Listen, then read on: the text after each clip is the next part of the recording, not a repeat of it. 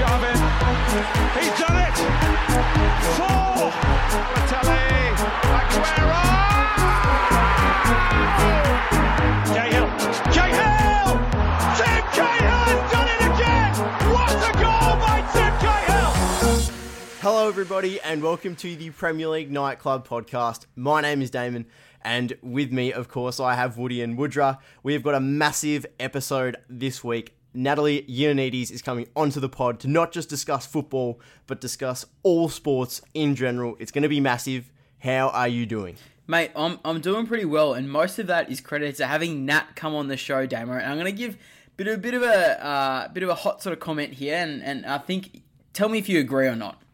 Nat, Are you pumping up the hype train here? I am, I am. Is this where you're going? Is this where you're going? Choo yeah, choo. okay. Jeez, that was cringe. um, no, Damon, this is my hot tip. I reckon Nat would have to be the most knowledgeable guest that we've had on about the sporting industry and the media industry as a whole, without a doubt. Yeah, she's definitely the most uh, dynamic uh, sort of media guru we've had in. I feel like every other person we've had has been specific to one area or specific to even one state. But I feel like she's travelled a little bit in Australia, which we haven't seen a lot of from our other guests. So you know, it'll be it'll be good to have her on, and hopefully we can get discussed discuss some stuff like the uh, FIFA Women's World Cup, which we didn't get stuck into a lot. Uh, in some previous episodes and, and a few other things. So I'm very excited about that. Mm, completely. And I tell you what, Damo, we're going to look at a few things before we do get stuck into this Nat interview. And one of them was a result from this morning. mate. We all right. So Woodrow, we sat down and said, "What do we want to talk about?" Just before we get stuck into the interview, you know, basically just remind people that we actually are on this pod as well, not just the guests we have on. and and we were like, "Oh yeah, you know, top four race heating up." We spoke about that quite a lot last week. Of course, we're probably going to get stuck into some FA Cup in a minute, but the result of Aston Villa defeating Arsenal one 0 turned the pod and the Premier League, but most importantly, the pod on its head the the relegation battle looked looked finished. It looked like Watford and West Ham were home, but a huge win from Villa over Arsenal has now put Villa out of the relegation zone for the first time in God knows how long. Watford, after sacking Nigel Pearson this week, which uh, that's a whole nother bu- Mate. whole nother basket case of a situation why that's happened. But basically, Watford are back into 18th position and play Arsenal on the final day. You have to say, Villa are in the box seat now. Mate, completely they're in the box seat. And you know what? I, I would love to to know what Nigel Pearson is thinking at the moment. And I tell you what really struck me. Why the hell would they sack him before a City game? Like, if they're gonna sack him, you know, before any game, like, uh, surely it's one they would go out and potentially win. You know what I mean? Before Yeah, before that sort of game. I know what you mean. But the way City are going at the moment, and the way they're putting these bottom ten sides to bed at the moment, you'd say no matter if they sack Pearson or not, they're probably going to get absolutely smacked, and that's what absolutely happened. Yeah, I, I, there has to be more to it than I am aware of and what we're aware of, Woodrow, because it's such a strange decision with two games to go in the season. All right, they're playing Man City and Arsenal in their last two games, and if Villa were to win like they did this morning, either of those last two, it put Watford in a real shit position. But I don't see what a change in manager does for that. Does that hmm. sort of make sense? Like, it was almost like did they think a change in manager was going to bring a change in fortune? I would back Nigel Pearson to have a crack at Arsenal on the final day better than most other managers available. So yeah, and, I just and, find and the really thing is now with that sacking, they've just put Villa in the box seat, like you just said, Damo, because they play West Ham on fi- on the final day. So you know what? It just seems like sacking Nigel Pearson, if anything, is just probably put Watford down. If I'm going to be honest with you, considering what he did with I- the uh, team this season. it, it was I, I mean I've said it a hundred times already bizarre bizarre sacking but also it was almost asking for the result this morning to happen by doing that do you know what I mean mm, you almost completely. feel like the, the football gods would have got Arsenal over the line this morning if Watford hadn't been so just dumb in their decision making. It's almost a bit of karma. Mm. And yeah, as you said, you'd love to know what Nigel Pearson's thinking right now because the guy took them out of the rel- out of bottom spot in about seven weeks when he took over, and somehow he doesn't have a job by before the end of the season. So you know. It is what it is, and it's the uh, football industry that we are in.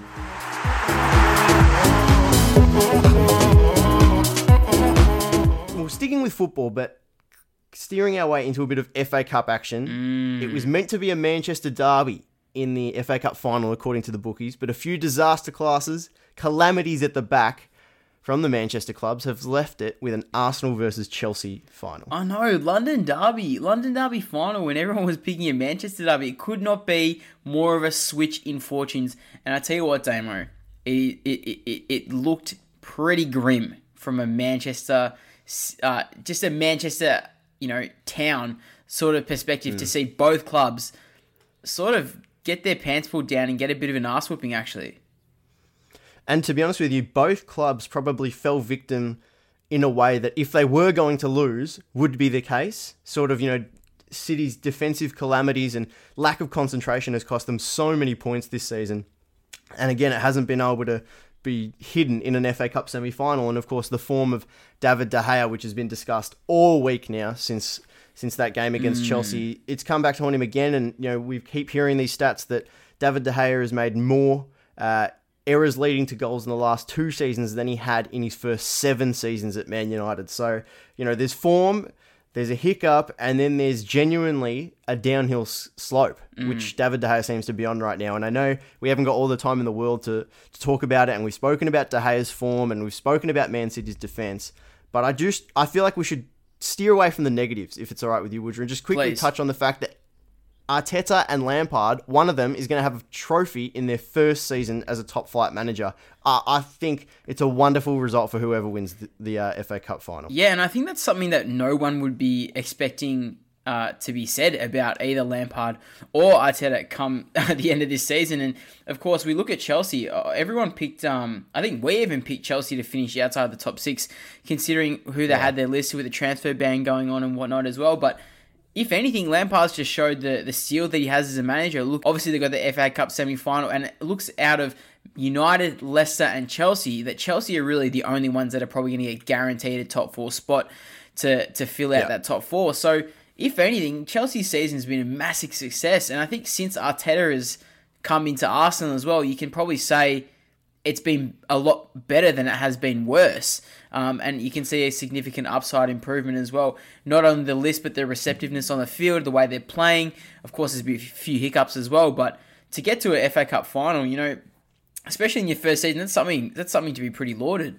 Yeah, hundred percent. And you know, we touched on Arsenal so much this season, and quite frankly, I think Woody, we were talking about which teams have we discussed throughout the year, and it, must be over thirty times we've mentioned Arsenal in a podcast, if not more. Like it's outrageous. But to be fair to them, yeah, you've said it, Woody. That they've been good the last few weeks. Of course, had a big hiccup this morning, which means now they can't make Europa League through the league. It has to be uh, via the FA Cup final or actually, yeah, just simply the FA Cup final because they are out of the Europa League. But you know, for for their season to say finish eighth and an FA Cup final win at the start, you would have said disappointing.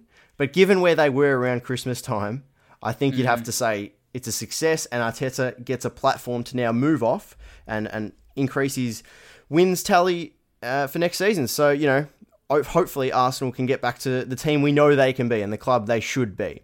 And of course, Chelsea with the, those summer signings coming uh, for the new season, they'll be ready to go. They're going to look as well. dangerous, Damo. They're going to look very are. dangerous, especially if uh, Havertz is coming as well. Woof.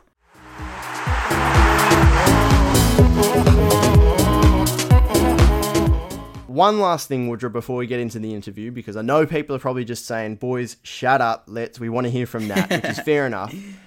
But one thing that is definitely worth a mention is the fact that for the first time since 1956, the Ballon d'Or will not be awarded for a calendar year, which I know, Woodrow, you were a little bit skeptical on, which I tended to agree with. Uh, but basically, yeah, no Ballon d'Or, no Messi better Ronaldo, no Pinaldo bet, better Pessi, all that sort of stuff. Like we're not going to be able to see it on social media, and I, I'm devastated about it because I, you know, I wake up every morning and it's sort of the content I want to read about. But nevertheless, I would actually say Robert Lewandowski was the one that probably would have won it if bias and you know uh, reputations were put to the side. But Woodrow, I want you to now you take the floor and tell us your opinion on why it potentially was a wrong decision. Mate, I'll tell you what, and it's something that we did talk about, Damo, and I'm glad you've asked me for my opinion as well, because I might go on a little bit of a rant here. I'm going to try and keep it brief. but tell me, I, I don't understand how clubs can still be awarding individual awards for the season, and yet a Ballon d'Or can't be given out.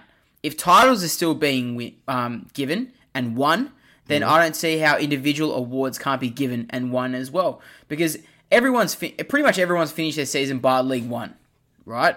And if we're looking at Yeah. League One, there's probably only two contenders in there for a Ballon d'Or, and that's Neymar and um, Mbappe. But nevertheless, I think they've had enough of a season to sort of adjudicate how they've gone in a calendar year.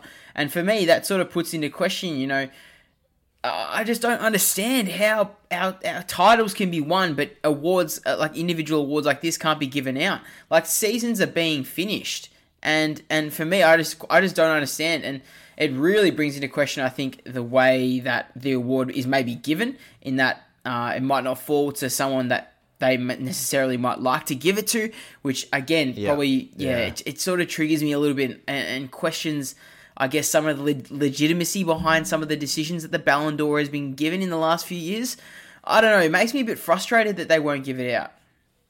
Yeah, in saying that, like the voters, we've even had Daniel Garb on a couple of times, someone who has voted for the Ballon d'Or before. You know, we now see who they vote for. There's you know, there's no dodgy winner from a voting perspective, but yeah, it seems like FIFA got given a, or France football FIFA have been given a little bit of power, and they've realised that Robert Lewandowski might be the favourite, so they haven't gone gone ahead with the ceremony and the award. And and I think my main issue is when we count up the amount of ga- games of football played by players come the end of this calendar year, I don't think it would be any less. Any, not a lot less than any other normal year. Do you know what? They're, we're playing catch up, fair enough. But come the end of the season hmm. and end of and halfway through next season, I feel like most football players, professional football players, would have played the same amount of games as they would have if there was no coronavirus. Mm. So, you know, that's just my opinion and, and your opinion as well, Woodrow. But at the end of the day, we're going to make absolutely no difference. Shit, I mean, if you're not that high up at FIFA, you barely make a difference.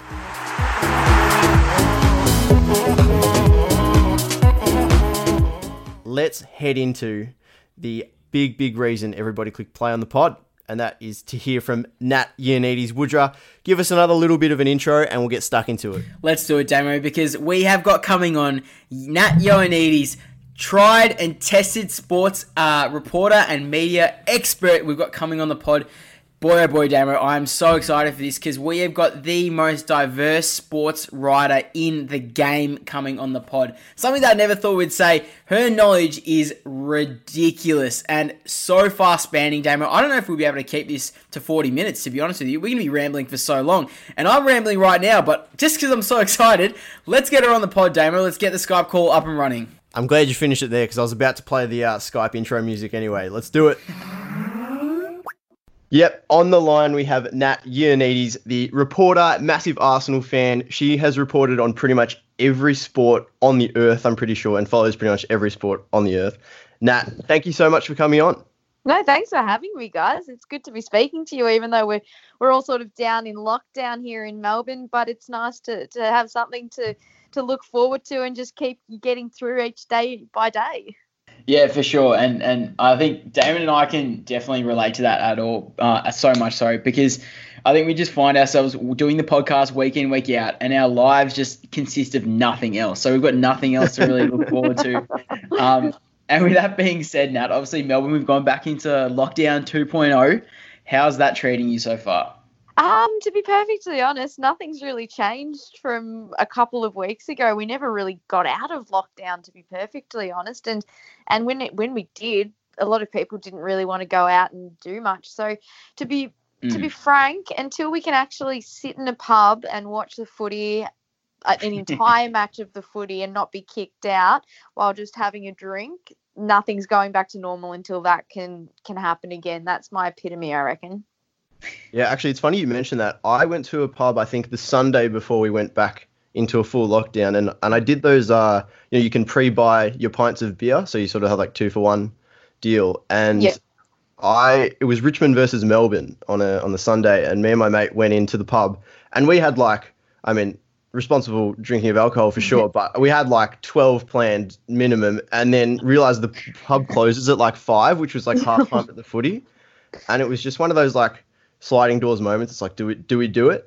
But we, we held back. And so I've still got like 10 pints left at that uh, pub that I'm looking forward to getting stuck back into once this is all over.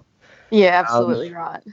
Yeah, but until then, Nat, um, it's probably it's probably worth getting uh, stuck into your career because it is an interesting one. As I said in the introduction, you've reported on an absolute crapload of sports. So uh, my first question to you is, where did the passion begin for journalism and media, and then as well, why sport specifically? Um, it's really interesting. So I, I always really wanted to get into sports media, probably since I realized that I wasn't going to play any professional sport, which was about the age of 11. So I'd always really been interested in playing sport, and tennis was my sport growing up.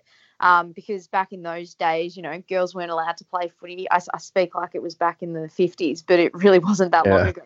Um, mm. You know, girls weren't allowed to, or, or, didn't, it wasn't the norm thing to go be a part of the Auskick uh, side at primary school or to play local footy or anything like that. So it was always a bit of tennis, a bit of netball. Um, and tennis is such a competitive sport. You pretty much know from the age of 11 if you're not winning titles by then and you're not on scouts radars, you're not going to make it. So it was pretty obvious to me very early that it wasn't going to be happening. And the obvious choice was to go into media. Uh, always been really, really uh, pretty good at English at school. I considered becoming a physio, realized I couldn't count. So, of course, maths is pretty important when you're doing science and things like that. So, over to the humanities, it was over to the arts, and um, yeah, pretty much went from there. Just loved, loved AFL. AFL was my first love um, by far. And then since then, it's just sort of grown, whether it be rugby, whether it be football, whether it be cricket. Um, but yeah, that was where it all started. Nice. It probably sounds like a little little snippet of what Damon's journey is looking like at the moment, um, just from a, from an early perspective. But Nat, during your time as a reporter, I mean, like Damon said, you, have covered a heap of sports around the country. Um, would you say you prefer reporting on any, or do you have a preference? Because I know your Twitter presence is absolutely massive, and you tweet on pretty much every code of sport. But do you sort of lean towards one in terms of how strongly you actually support it? Ah, it's it's changed a lot over the years. I mean, like I said, growing up, it was always footy or AFL, and then moving to Sydney, I really got into rugby. Mm-hmm. Um, mm. I started doing an internship at the ABC up there, and we used to cover the local competition in New South Wales, which is the Shute Shield. That used to be um, a big part of the internship, being on the sideline for that. And so I really got into rugby. And for about five years, I didn't watch any football. I didn't watch any AFL at all, oh, really. Criminal.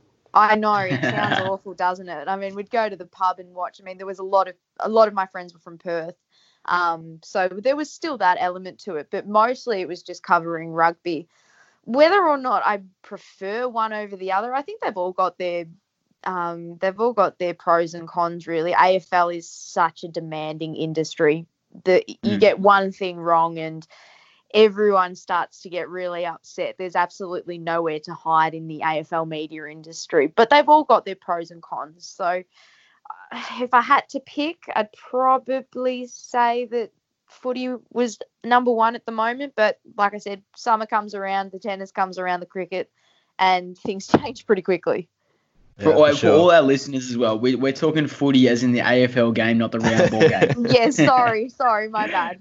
No, it's all right. Uh, unfortunately, we're stuck in a, a country where footy gets referred to as potentially six different sports. So mm-hmm. it's it's sort of hard to distinguish, but yeah. I think we've done what 48 episodes now, and we still haven't really decided whether we go with soccer or football when we're talking about it. I think we change week to week, so probably a good reflection of how this country sees the round ball game. Um, I do want to ask one thing about your reporting. Do you have like a specific uh, story or opinion on any players that you thought have been like you know really funny or really nice to deal with, or on the contrary to that, really bad to deal with? If you want to throw anyone under the bus, um, can be from any code. No, I mean I, there are some people that, as a kid, you know, you know what it's like. You've you've got these rival, not rivals, but you know they're villains in your eyes. They were players that played for, for example, I'm an Essendon fan, so players, anyone that played for Collingwood was absolutely a villain. Um, and Nathan Buckley was public enemy number one growing up as a kid, as a massive James Hird fan, because those two were always going head to head. But then meeting Nathan Buckley in real life just absolutely threw a spanner in the works because he's one of the nicest people and he's so easy to deal with. So it's interesting to see like personas away from off the field and um, just how they interact with with the fans and and with the media and, and Nathan Buckley was certainly one of those people who I would never say a bad word about because he was just a joy to deal with. Yeah, that's interesting you say that because I think look back looking back to our first ever interview um, with someone that wasn't directly involved with the podcast. It was Tommy Morris, and he said when it comes to media, you sort of have to be shrewd in what you write about people or, or write about in your articles in a sense because he saw it as if it affects someone's contract, then it's worth a headline. And it sort of leads me to my next question in asking when you meet these sort of guys like your Bucks and all these AFL players and, and, and players of any code in a sense as well, what line do you sort of draw when you sort of try and have to uh, write an article about them? Like, how can, what extent do you go to sort of censor what you say?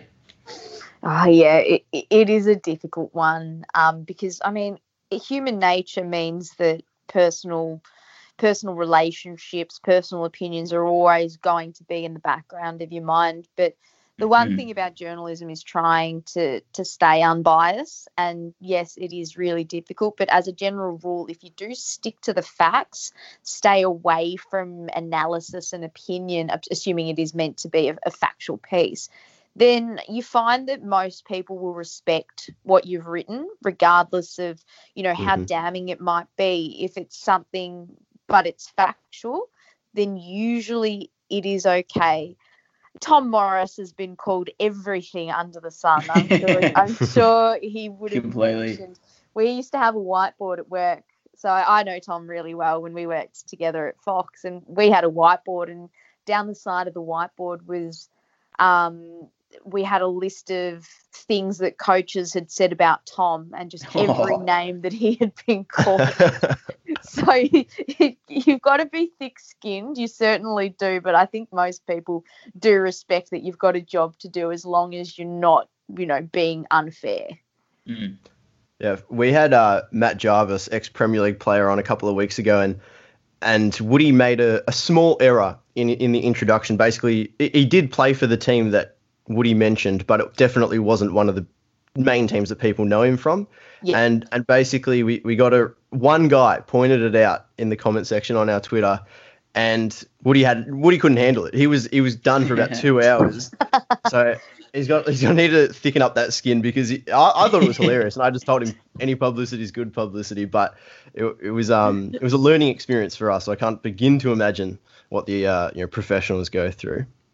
Oh, you um, look, you have to learn, but you'll get there. Trust me, because social media is a scary place. it sure is. It sure is. Um, Nat, we sort of have to bring this up uh, because it's you know it's a talk of the town, unfortunately, and that's the current coronavirus situation and its effect on the sports media industry. And you would know exactly how it feels more than most. Um, but without being too specific, what's it been like on the industry? And did people realize it was going to have this much of an effect as quickly as it did, or did it take some time to, to set in for you and your colleagues?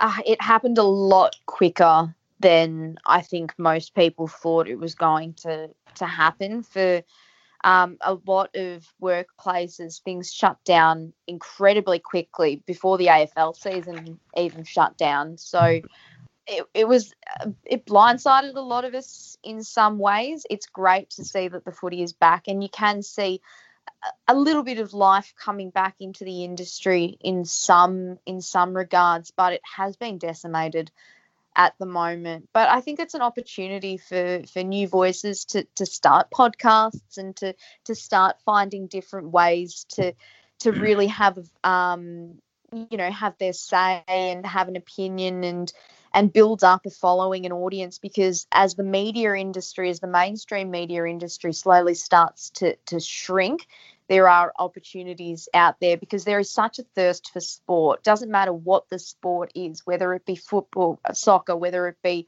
um, Aussie rules, whether it be tennis. There is a thirst for for analysis, for opinions, for conversations about it. And so I think that while the industry is shrinking, it's only a matter of time before it does grow in different directions. Yeah, no, for no, well, absolutely no doubt about it. We we pretty much started up this podcast, obviously, quite some time before this whole thing hit. But yeah, it was it was funny. Woody and I probably found uh, more passion when the sport wasn't on, if that sort of makes sense, because mm-hmm. we, we just felt like you know suddenly people such as yourselves had more time to talk to us. Like you know, we, mm-hmm. that's probably one positive for us. And then you know we could reminisce about all that sort of stuff, and it just brings a new sort of dynamic. Like on every sport code the their media platforms were basically just reminiscing about the past, and that wasn't necessarily a bad thing. Obviously, people got maybe a little bit sick of it, and there's only so many mm-hmm. articles you can write about, you know, the most famous AFL Grand Final of all time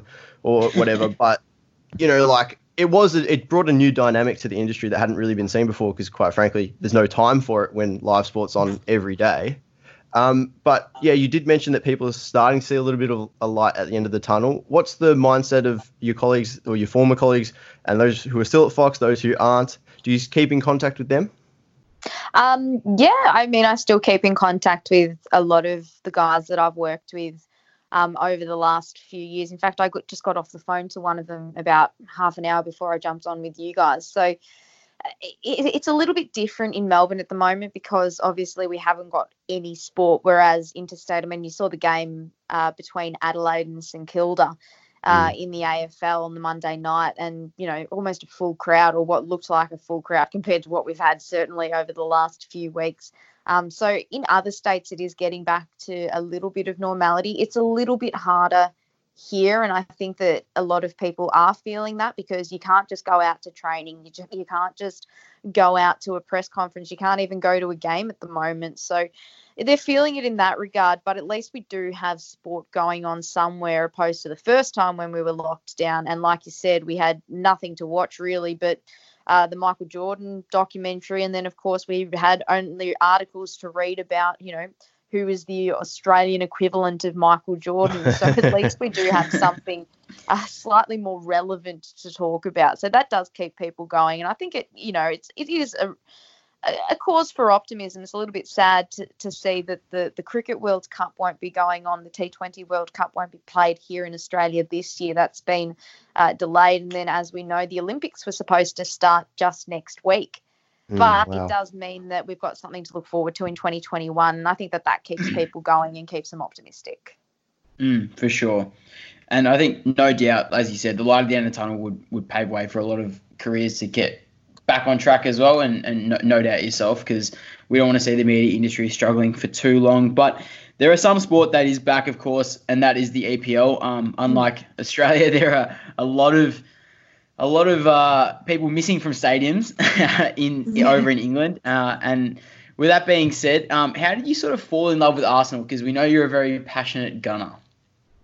Yeah, it's um. So this is another one of those moved up to Sydney and started having my eyes opened to all these different sports. Once you step out of the AFL bubble, you realise there's there's another world out there.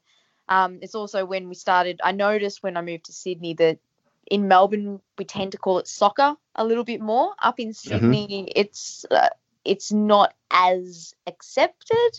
It's more football up there, and then the other codes are referred to as NRL, AFL, whatever it might be. Um, and working shift work certainly uh, gives you plenty of opportunities to to sit up and, and watch the EPL. So when I started with Fox, we started um, I started doing 4 a.m. starts there, and that was when I really started to get into it. I'd always kind of followed it back home. My brother's a big Chelsea fan, actually. Um, mm. So it was, you know, pick a team and we'll go with that. But then once we, once I moved up to Sydney and a lot of my friends went for Arsenal as well, and we just started really getting into it. I mean, it's been pretty slim picking since then. I think it's like what one one FA Cup, but um, hopefully things are going to be turning around shortly. Of course, you're in another FA Cup final now, up against Chelsea. So um, that'll be at least something for the Arsenal fans who haven't had a lot to celebrate recently, as you just said. Um, had, have you been keeping up with it recently in the past sort of you know 12 to 24 months? Um, and in saying that, does the Fox Sport community get around the Premier League as much as they used to after losing the uh, TV rights? Uh, it's a hard one, isn't it? I think that if you're passionate about it, you're still going to watch it regardless of whether it's on Optus, whether it's on Fox Sports. There's no question that it certainly made it a lot more difficult to to access. Normally, Mhm. you'd come home from work, you know, you finish work at one o'clock in the morning, you come home, there'd be an early game on, you just sit, chill, watch that for a little bit. It became a lot more difficult, and all of the sudden, it's more the die-hard fans. But there's no question that there is a huge, huge interest in in EPL in Australia, and certainly at Fox Sports, there was probably more people that were interested in in football and EPL than there were in any other sport in that Sydney office. Yeah, there was a huge interest um, uh, in the in the EPL and and in the A League as well. And I think that soccer fans in general are a little bit more passionate. You just get that impression that while they might be the minority, there's always a there's always a real voice. I compare it to rugby because I've worked in rugby for for such a long time, and there just seems to be while there are certainly passionate rugby fans, there's no question about it. That that um the number of people isn't as great and they're not as vocal. So Mm. that's one thing uh, that football certainly has going for it. So no matter where it is, there's always going to be that interest, whether it is on Fox, Optus, whether it's on free to air. There's always going to be people that are going to seek it out. What um, football's next uh, challenge is going to be is can you expand that uh, that interest? Those people tap into the young kids that are playing because I think it might be the, one of the most participated sports in in Australia amongst young kids as well. So there's an opportunity for it, whether it, it is, is on free to air or whether it continues to grow on Optus. But that's going to be certainly for the from an A League perspective. That's going to be Mm. where they're going to have to tap in and, and try and get the code back up to what it was uh, back when the Wanderers were winning the Asian Cup, which Mm. really wasn't that long ago when you think about it. Mm. Oh, don't even get me started on the state of the A League. It's something I'm very passionate about and seem to have arguments with pretty much every guest that comes on. Um, uh, so I'm, maybe- I'm not getting in an argument with you about it, trust me. Seems like you're actually on my side, so that's it's uh, uh let's steer clear of my wrath there, and uh, we might steer clear from it just because I don't want to get too passionate. I don't want to ruin the podcast for everyone that's listening. but we'll head into some uh, questions that we got from our Instagram poll, and we got a question from Lucygram. Um, who is your current favorite Arsenal player? Oh, geez, it's it's pretty hard to go past Aubameyang, isn't it? I mean, just his performance the other day. I mean, that's it. It's it's fairly slim pickings at the moment. I mean, it's not a terrible squad, but when you consider where it has been in the past, um, but he was excellent. He was excellent against Man City in that in that FA Cup uh, Yeah. match, and yeah, I think I'd have to go with him. Yeah, surely his shoulders must be sore by now for carrying Arsenal for the last two years. I mean, he has he has to be nearing some sort of shoulder injury. Injury. well, hopefully we can um, start to, to build a team. Well, first of all, can um, convince him to stay by playing maybe a bit of uh, European football. I think he might be out of contract. I think it's at the end of next season. So hopefully they can, can convince him to stay and start to, to build a team around him under Mikel Arteta. Well, Woody's actually sort of stitched me up here because he sort of basically said, "Oh, now getting stuck into an Instagram poll sort of thing." It's that he acted like we had a bunch of questions. We're not that big yet, so there's really only one more. And um, you sort of already answered it, but uh, Dimos Tree Twenty One did ask why Arsenal, and so was it just basically uh, the environment you were in up in Sydney? Uh, yeah, pretty much. It was a lot of my friends went for that side, and I mean, I'd always been interested in the EPL, but I'd never been a huge supporter. Like I said, my brother was a, a huge uh, Chelsea fan, so um, it was always on in our house. Um, but it wasn't until I got to Sydney and a lot of my friends were big Arsenal fans and we started getting around it a lot, particularly those uh, 4 a.m. starts when you need something to get you through to to the time that the cafe opens when the coffee is uh, when the coffee is coming. For sure. Uh, well, you spoke about the growth of the game in this country, and it's something we talk about almost on a weekly basis. Uh, you know, from an A League perspective and international perspective, we've had so many, you know, not so many, but a handful of players that uh, play in the A League on the show. We've had a handful that play in sort of the youth competitions uh, in England and Germany. But it's safe to say now, officially, the most exciting thing happening in Australian football is the FIFA Women's World Cup in 2023. And so, first of all, my question is, how bloody excited for you are you for it?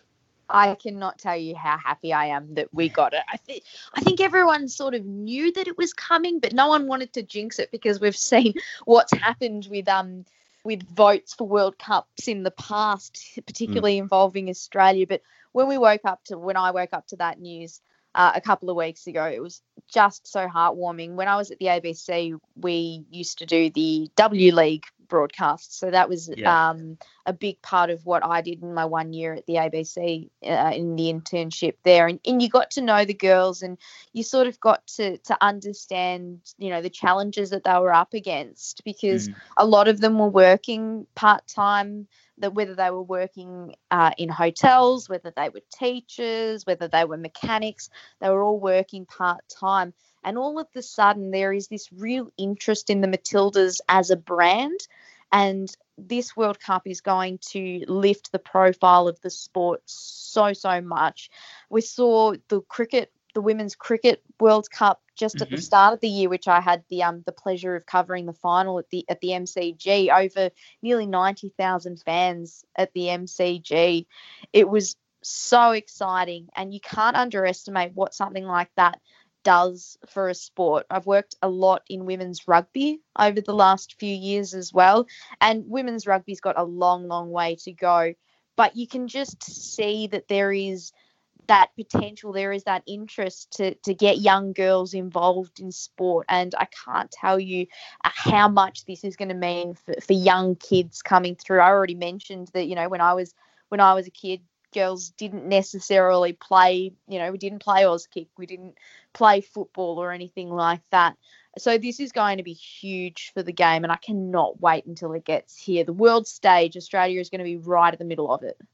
Yeah, I, I couldn't agree more. And to be honest with you, it's maybe a reflection of me being a shit person. But even like five, ten years ago, I probably wouldn't have gone to a female soccer game, and now I genuinely cannot wait. Like I, mm. I'm actually annoyed that the AFL are being, you know, uh, stubborn in giving up the MCG because I feel like we could pack out the MCG. Uh, but now, of course, Sydney are probably going to get the final because we can only use. Um, I can't believe I forgot the name of it. The square, the square, square grounds. Square grounds. Yeah, that changes. Nice. It. Yeah, Good work, Damo. Yeah, well, no, it, I I was reading about it earlier, and they used the square the square name instead of AAMI Park, so it confused me. My apologies. But yeah, I um, I do I do feel like it's just been a massive shift and uh, yeah, I can't cannot wait. That's actually it. Probably leads me into my next question, um, Nat, and that is just looking at the media industry as a whole, and, and I guess how it's receptive in Australia. If we look at the I guess the way that the Matildas have grown as a brand over the last few years, and we look at more more I guess more recently how so many high profile uh, Australian female soccer players have actually headed overseas to the to the you know W League over there in the EPL um, and you look at the success of the um, W League here in Australia as well, how much growth has women's sport in this country um, played in, I guess, promoting grassroots? It's huge. I, I, even when I started, like I said, when I did my internship back in 2013, women's soccer was not on the map at all all of a sudden we're hosting a World Cup and the Matildas are, are packing out stadiums. It's come mm. so, so far in the last couple of years, and it's all because sports are starting to realize that there's a thirst for it. Of course, you're always going to get your haters. Like I said earlier, social media is a, a pretty scary place sometimes, and it doesn't really matter what you say, you're going to get people that aren't going to, to be very supportive of um, what you're trying to achieve and what you're trying to grow because women's sport is boring or whatever it is that they you know they're flaunting on on social media but the growth of the women's sport in general whether it be uh, the matildas whether it be the w league uh, whether it be the aflw which is something Mm. that has grown beyond belief in the last few years when you consider the amount of uh, you know the, when you consider it's only been around for a couple of seasons it's it's quite remarkable to see how quickly it has grown and it's because there was always that interest but there was never really that platform to view it Mm. and like I said, it's so exciting because young girls can watch that, and you cannot underestimate, you know, how important it is to for a young for a young girl to, to you know have those pathways. I remember once, um, I used to play a lot of cricket as well, and I, I'll never forget one of my uncles saying to me, "Oh, what are you playing cricket for? There's, you can't go anywhere. You can't do anything with that." And all of a sudden, you know, fast forward 10 or so years and Mm. you know australia's winning a world cup at the mcg in front of 90000 fans you can't say that anymore because all of a sudden there is that platform uh, for these girls to to achieve their dreams and and and to play in front of that many fans it's just so exciting and it's happened in a very very short period of time and just quickly while we are on the matildas can we just talk about um the players that Arsenal have picked up, so we can Yeah. forget about the Arsenal men's side, yes, and we can sure. just get a little bit excited about, you know, Steph Catley going over to Arsenal, Lydia Williams, uh, and of course Caitlin Foord's already over there as well. So that's something to look forward to to Arsenal fans. Forget the men's side; they'll, you know, they'll get They're through. but rubbish. The women are going to be really good to Yeah, to um, to watch in the next few years. yeah, and Caitlin Foord sort of like kicked off that whole, I guess, uh, off-season movement of so many uh, women moving overseas, and it just seems like every day we're waking up to new headlines of of players moving overseas into the bigger clubs, and it's something great to see. Um, I guess as as Australians, just to see players moving overseas and, and and playing in the best leagues in the world, it just shows how much the brand is growing here in Australia, but then also the influence overseas as well. Now, just looking towards again back to the Women's World Cup. Sorry to cut you off and, and backtrack a little bit in that, but more so the way it's reported. How can you see that going? Because for me, I think the World Cup is arguably bigger than any sports stage that we have currently.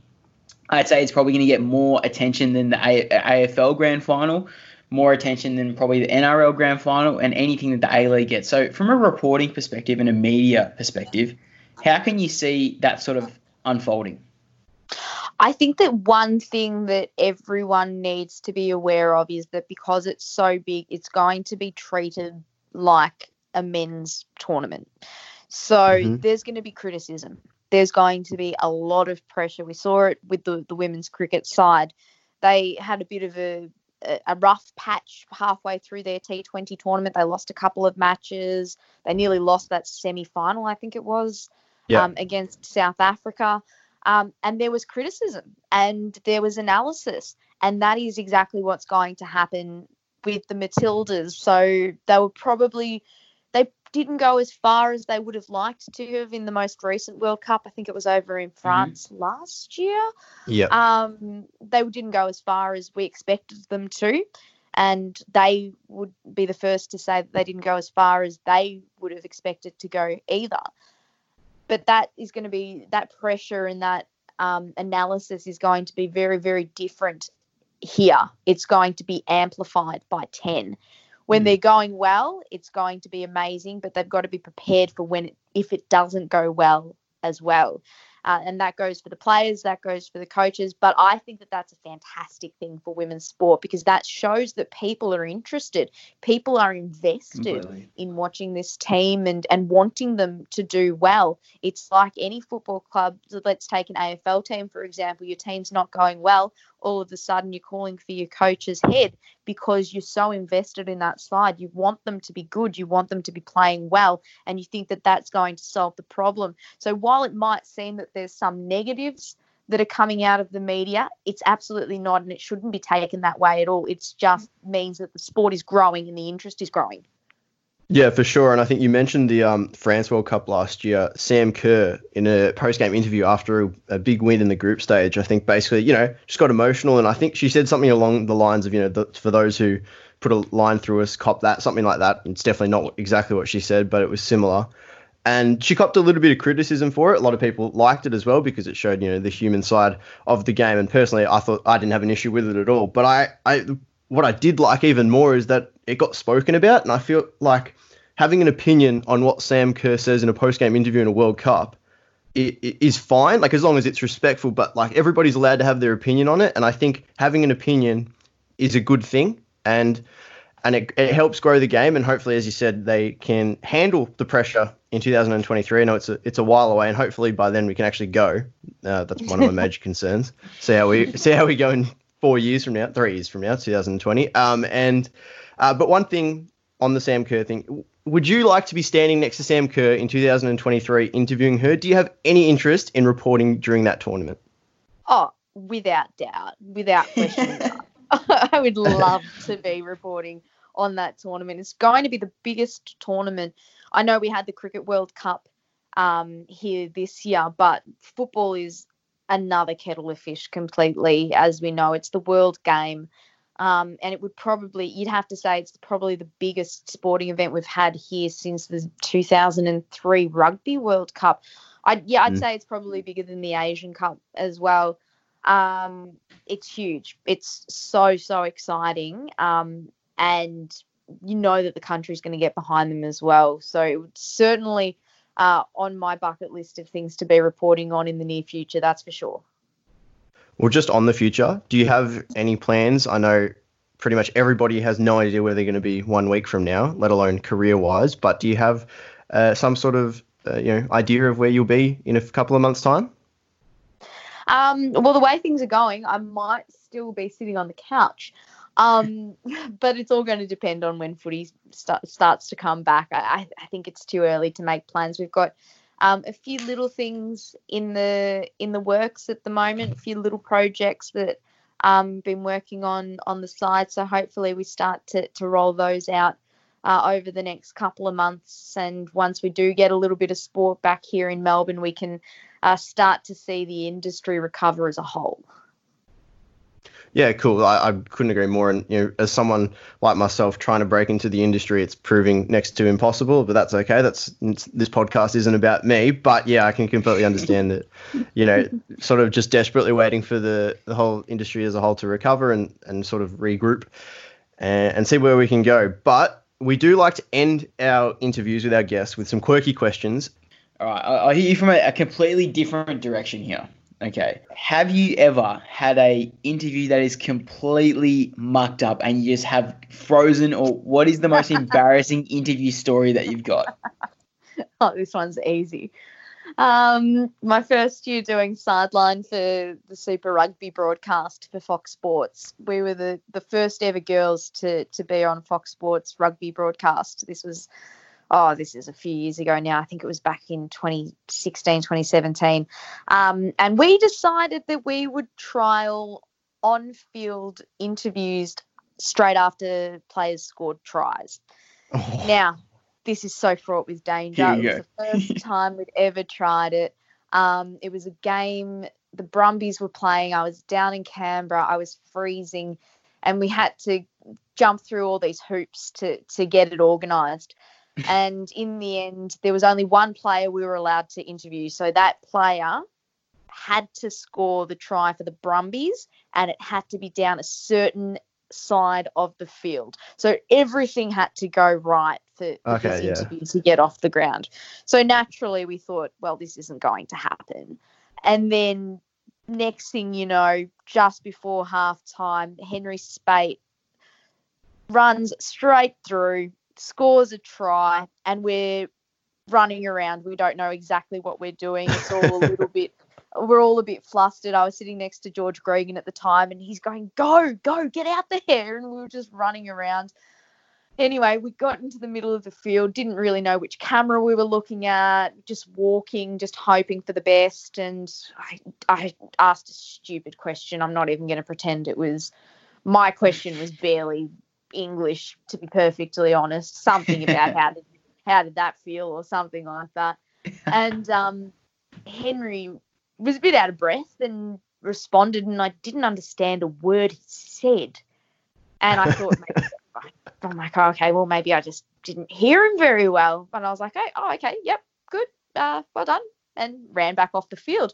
Anyway, we got back and we watched it back and and realised that he'd just been so out of breath and so taken by what had happened that he answered completely in Fijian. So we didn't even get the English answer out of him. And you can, I, I think the clip is, it's out there. You can definitely find it. Um, because rugby I'm disappointed Australia it's not on the show reel that you put Yeah, together. definitely. well, Rugby Australia put it on their um, Instagram oh, a couple of months ago, just as a, a throwback Thursday. Hey, remember when when we tried to do this? I'm like, yeah, I should. Um, so yeah, I think that that would have to go down as the most infamous one. That's cool as. Um, keeping with your, you know, y- your career, I'm guessing you have, um, you know, met a lot of famous people over the journey. And with that, who is the most famous person you have in your phone contacts? Oh, in my phone contacts. Yep. Um, right off the top of my head, I'd have to say Andrew Gaze from Oh, yeah. the top Oh, of yeah, my nice. head. I've I've got a few uh, Wallabies legends in there, like the likes of um, George Gregan, who I've worked with for, for, for many years, of course. But I, I think that Gazy might top him.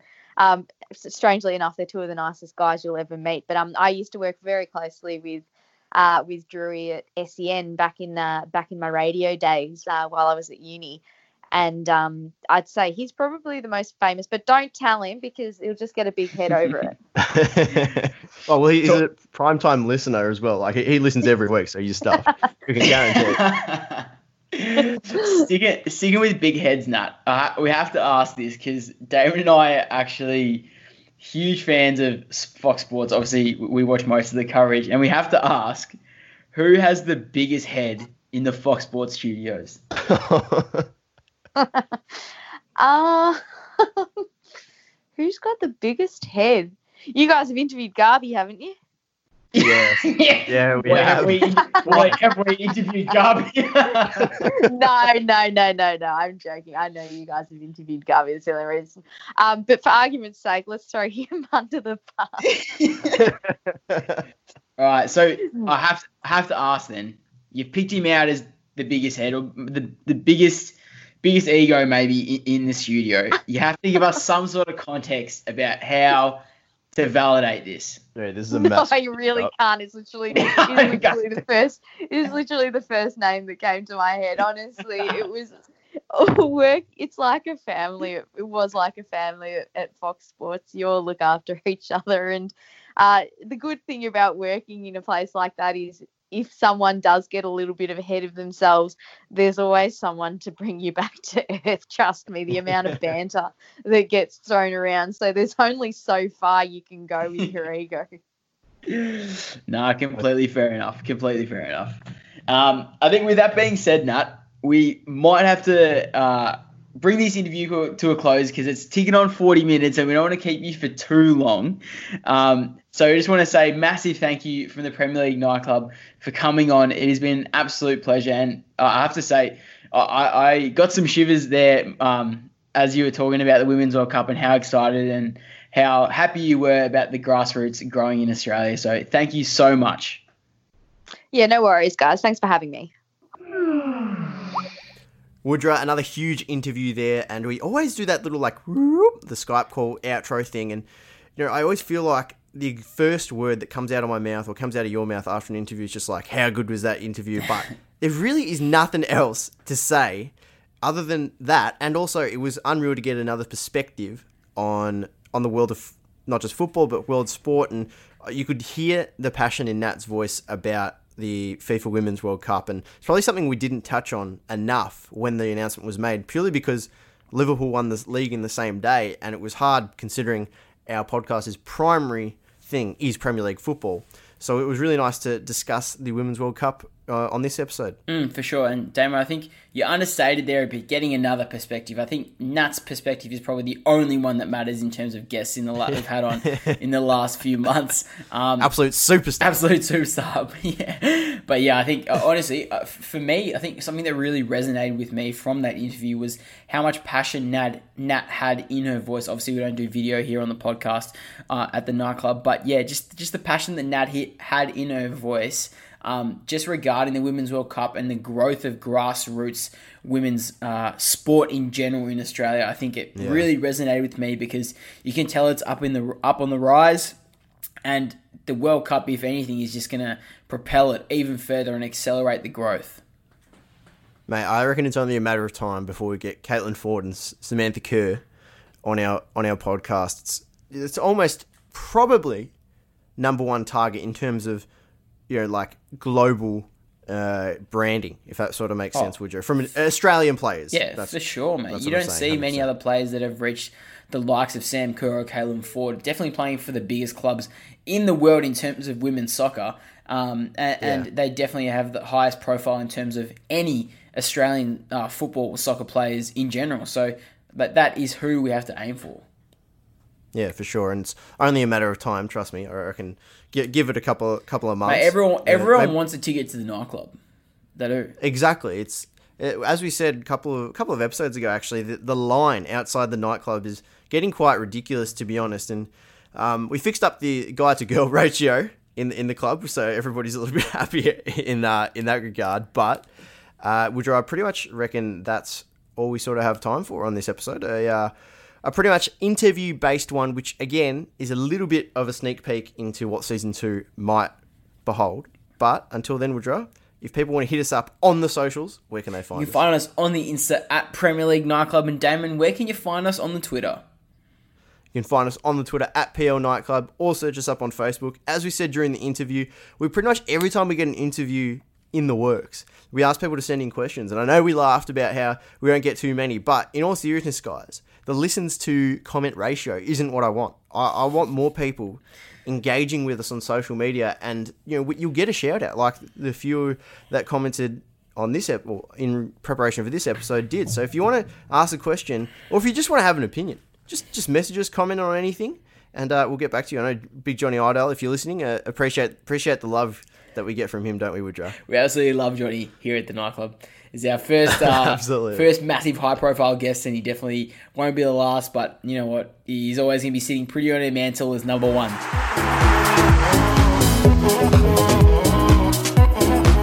All right, Damo, let's uh, let's let's finally wrap it up. We're talking way too much shit for my liking right now. Absolutely clogging people's ears on the earwaves, on the airwaves. Sorry, and uh, let's let's let's let's look forward to the next episode. Next, like like you said, Damo, next ep is going to be our last for season one. Never thought we'd be saying Mm-hmm. that one, considering how long the season's actually drawn out for. But yes, it'll be our last. Mate, mate, actually, I'm actually my OCD is getting triggered by by the fact that the last episode is going to be episode 49 and not 50, but that's okay. I'll work through it. And uh, and maybe if I can get something in the works, we might do an episode 50, but absolutely no promises. And we'll say next week whether it's the last episode or not. But for now, assume that next week is the last episode. Aim low so you're not disappointed. That's my life motto. And on that note, I'm out of here, Woodrow. All right, guys, thank you very much for bringing the Premier League Michael. We'll catch you next week. See ya.